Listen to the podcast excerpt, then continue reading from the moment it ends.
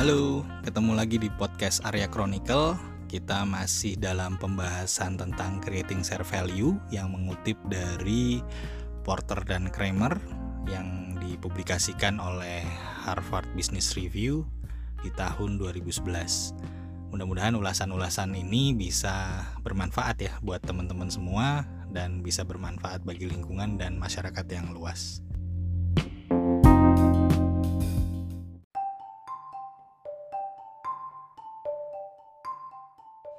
Oke, teman-teman, kita udah membahas uh, dua pendekatan dari Porter Kramer soal creating share value, mulai dari product development, kemudian value chain. Sekarang kita mau ngobrol tentang pengembangan uh, supplier lokal atau bisnis lokal.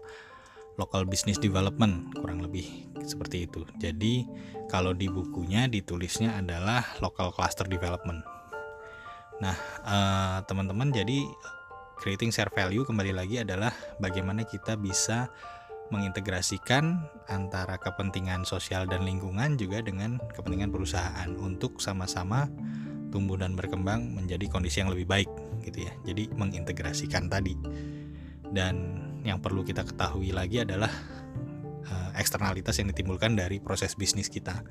Ini mempermudah kita dalam memetakan konsep yang bisa kita siapkan dan cocok dengan konteks yang ada dan tentunya menjawab isu sosial dan lingkungan yang kita hadapi. Oke, sekarang di local cluster development.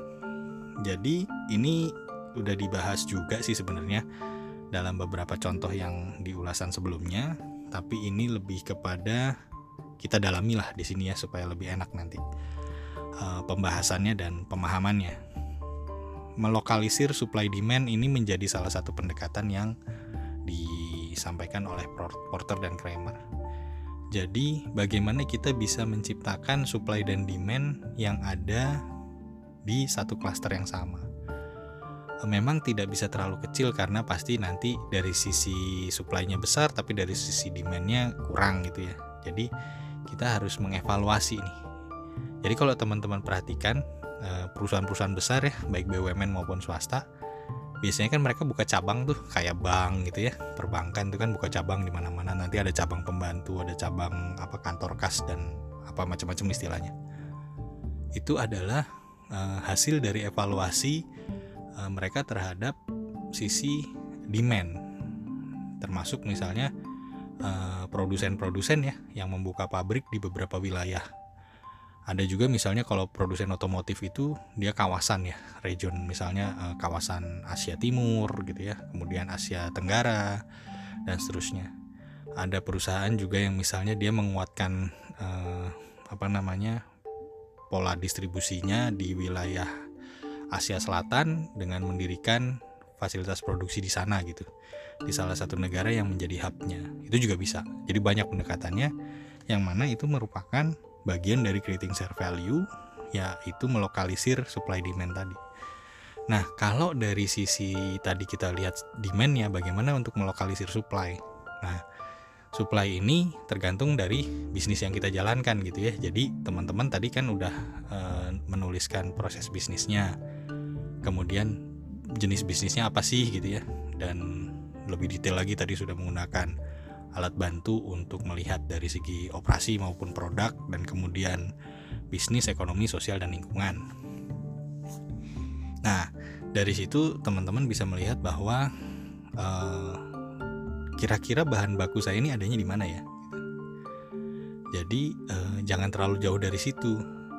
Nah, misalnya ada yang nanti kita juga bisa lihat misalnya oh uh, bahan baku yang saya gunakan untuk produk akhir saya itu dia bisa ditransportasikan nggak ya? Atau lebih efektif supaya tidak perlu transportasi? Saya mendekatkan diri saja fasilitas produksi saya ke sumber bahan baku. Nah itu juga bisa dilakukan gitu. Jadi banyak banget faktor yang membedakan. Nah pertimbangannya silahkan masing-masing teman-teman. Kalau mau ambil contoh misalnya gini. Misalnya industri panas bumi industri energi menggunakan basis panas bumi karena panas bumi tidak bisa ditransportasikan terlalu jauh, maka biasanya eh, setelah dihasilkan dari sumur panas bumi itu panas buminya langsung disalurkan kepada pembangkit listrik sehingga produk akhirnya adalah listrik yang disalurkan menggunakan jaringan kabel misalnya gitu. Nah eh, ini menjadi eh, karakteristik atau pembeda dari masing-masing usaha. Kalau tadi saya pakai contoh kopi juga sama. Nah misalnya um, teman-teman yang di wilayah Garut misalnya gitu ya. Di Garut itu kan terkenal dengan uh, peternakan domba gitu misalnya. Nah produk olahan dari domba itu biasanya uh, banyak tuh terdap, uh, terdapat di kota Garut gitu.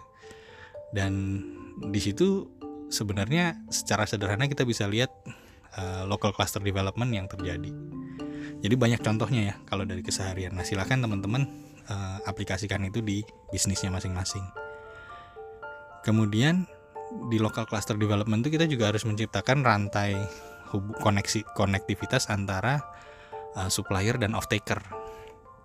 Jadi kalau cuma ada supplier dan nggak ada off takernya kasihan juga si lokal bisnisnya nggak akan develop gitu, nggak akan terkembang, uh, nggak akan terbangun dan tidak akan berkembang. Jadi siapa nih off takernya? Ini yang penting dalam membuat skema tadi. Kalau yang kopi tadi kan simple ya, dia membangun petani kopinya, dia akan menjadi off takernya si industri kopi tadi. Atau misalnya industri apa kecap misalnya. Petani kedelainya dia bina, kemudian si industri produsen kecapnya menjadi off takernya gitu. Itu sangat sederhana dan sangat-sangat efektif gitu ya. Jadi eh, ini bisa juga diterapkan di beberapa bisnis yang lain. Eh, masing-masing bisnis pasti memiliki karakteristik yang beda kembali lagi soal itu ya nah uh, kemudian untuk bisa mengembangkan local cluster development ini lebih dalam di sini kita bahas soal ada isu-isu apa sih yang harus kita perhatikan gitu ya kalau di tulisannya Porter Kramer itu kira-kira ada empat isu yaitu isu pendidikan transportasi diskriminasi dan kemiskinan. Tapi teman-teman bisa ngembangin ya kembali lagi ini bukan sesuatu yang oh cuma empat gitu atau harus empat enggak. Silahkan aja improvisasi. Misalnya kalau yang edukasi nih gini kualitas tenaga kerja lah pastinya. Jadi kalau misalnya kita datang kita ber, membuka industri kita di sebuah daerah yang industri itu datang ke situ ke wilayah yang tingkat pendidikannya nggak tinggi-tinggi amat gitu nah ini jadi isu sendiri nih ini juga akan jadi ulasan uh, yang nanti kita coba ulas dari perspektif Sustainable Development Goals ya. Kalau yang ini akan menarik nanti. Jadi kalau industri itu dia cuma dat dia datang di wilayah yang uh, pendidikannya tidak tinggi-tinggi banget gitu ya, tidak memadai, maka dia akan menghadapi isu-isu yang lainnya seperti kemiskinan, diskriminasi dan lain sebagainya. Sehingga pada akhirnya akan menjadi beban buat perusahaan. Karena apa? nanti ada dampak kriminalitas dan lain sebagainya. Nah, uh, jika memang uh, industri kita mau masuk ke situ dan mau mengembangkan local development, kita bisa memulai dari pendidikan. Nah, ini baru mulai nih community development pendekatannya bisa digunakan di sini. Jadi dominan community developmentnya nih. Gitu. Jadi pendidikannya kita angkat dulu. Tapi jangan cuma bagi-bagi buku gitu ya, atau cuma bagi-bagi alat tulis, alat sekolah. Itu sih ya old school lah gitu ya. Kita pakai yang lebih uh, jangka panjang yang lebih punya persepsi yang lebih kuat gitu. Kemudian yang kedua adalah transportasi. Ya ini permasalahan yang tadi udah dibahas beberapa kali. Jadi lebih kepada uh, cost logistik ya. Uh, apa namanya biaya tinggi lah untuk pengiriman barangnya. Jadi kalau kita bikin local cluster development permasalahan ini bisa kita jawab gitu. Karena kita nggak perlu pengiriman yang terlalu jauh. Kemudian diskriminasi tadi. Karena oh, tingginya ke, uh, wilayah kita itu tinggi diskriminasi ya yang bisa disebabkan oleh pendidikan atau isu-isu lain itu menjadikan uh, karyawan kita itu tidak capable gitu jadi tidak apa ya tidak memiliki keahlian yang di, yang dibutuhkan gitu sehingga terjadi uh, diskriminasi dan eh, faktor-faktor uh, negatif lainnya. Nah, kalau kita mau membangun local cluster development, isu ini harus bisa kita jawab. Jawabnya pakai apa? Salah satunya pendidikan tadi. itu salah satunya jadi supaya kapabilitas atau kemampuan dari setiap orang yang ada di sana itu kurang lebih standarnya sama sehingga semua bisa memiliki kesempatan yang sama dan isu yang terakhir adalah kemiskinan isu kemiskinan ini efeknya panjang ya dari mulai lingkungan kemudian keamanan dan juga kesehatan nah kalau lingkungan apa urusannya gitu ya e, kemiskinan itu biasanya kan mereka e, akan terkendala dari segi ekonomi pastinya ya. Nah, mereka akan mencari apa yang bisa punya nilai ekonomi gitu. Ya, singkat cerita kalau ada pohon ditebang dijual kayunya gitu aja. Itu ekses lingkungan yang paling kelihatan, paling simpel. Kemudian eh, soal keamanan ya udah jelas lah ya. Kalau untuk survival bertahan hidup dan butuh uang, maka uh, bisa jadi uh, tingkat kriminalitasnya meningkat di sana gitu. Kemudian yang ketiga adalah masalah kesehatan ya pasti karena kondisi kemiskinan itu tingkat kesehatannya yang udah-udah sih di bawah standar gitu. Sehingga pada saat kita membutuhkan lokal tenaga kerja lokal, kita dapat yang kualitas kesehatannya nggak bagus gitu. Nah ini yang perlu kita perhatikan. Nah di sini juga pendekatan community development yang lebih dominan gitu, karena kita menyiapkan.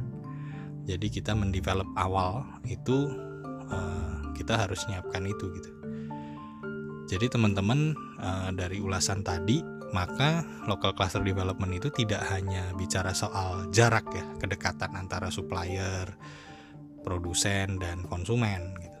Tapi kita juga bisa uh, melakukan uh, pengembangan-pengembangan di sisi hulunya gitu di hulunya. Di sisi uh, masyarakat di sekitar lingkungannya dan seterusnya gitu. Jadi ini juga nanti bisa nggak dikombinasikan dengan pendekatan uh, value chain yang bagian distribusi? Oh bisa banget. Uh, bisa juga dengan uh, pendekatan-pendekatan lain juga sangat bisa. Jadi artinya teman-teman feel free pada saat berimprovisasi. Yang penting teman-teman tahu pakemnya, yaitu kepentingan yang diintegrasikan untuk tujuan yang uh, lebih baik dan bisa menjawab permasalahan atau isu sosial yang ada di sana.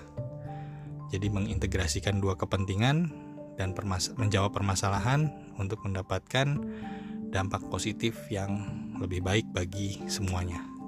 Itu mungkin yang bisa diberikan sebagai gambaran sederhana dari creating share value yang mana ini beyond uh, sekedar komdev.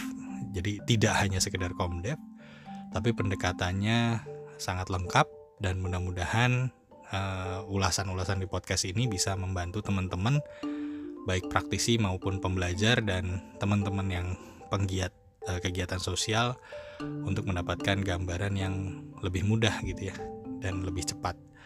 Uh, silahkan kalau ada komen dan pendapat bisa komunikasi melalui Instagram saya. Nanti kita saling chatting di sana untuk Eh, silahkan memberikan masukan kalau memang ada topik yang ingin dibahas. Demikian yang bisa disampaikan. Terima kasih banyak.